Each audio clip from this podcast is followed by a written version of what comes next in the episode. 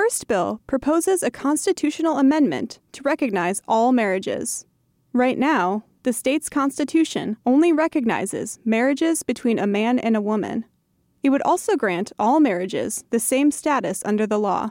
Senator Mark Spreitzer, a Democrat from Beloit, is a member of the LGBTQ plus caucus. If we don't pass this constitutional amendment this legislative session on first consideration, we won't be able to get it on the ballot in time before 2026.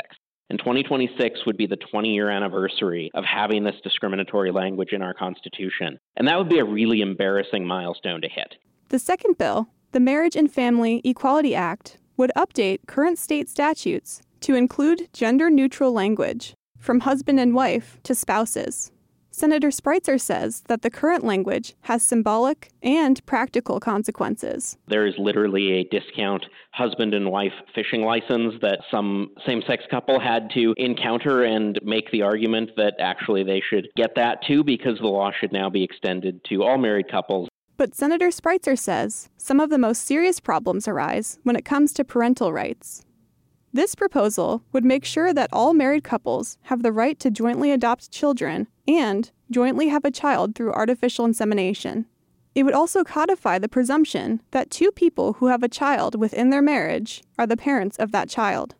The LGBTQ caucus has introduced similar legislation in the last four consecutive sessions. In 2019, two state Republicans co sponsored the bill to update statutes with gender neutral language, reports Wisconsin Watch. But neither bill made it out of the legislature.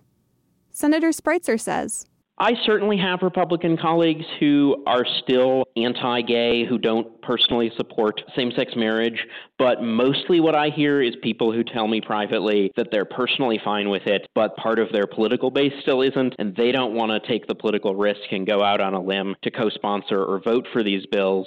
Opponents to the bills argue that the U.S. Supreme Court already legalized same sex marriage in 2015, and the state of Wisconsin must abide by that ruling. They've even characterized the bills as cleanup.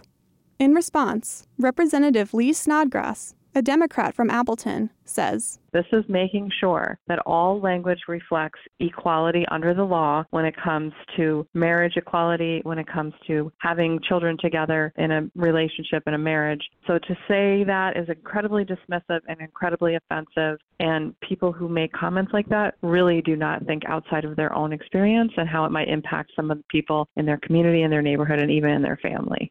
The constitutional amendment to recognize all marriages needs to pass in two successive sessions and get enough votes in a statewide referendum before it can come into effect. Right now, members of Wisconsin's LGBTQ caucus are seeking co sponsors on both bills with January 5th as the deadline to sign on. We will continue to try and remain hopeful that Republicans in the state assembly and in the state senate will come over and will agree that yes, under the eyes of the law, same sex couples deserve the same rights as heterosexual couples when it comes to marriage equality. Reporting for WORT News, I'm Faye Parks.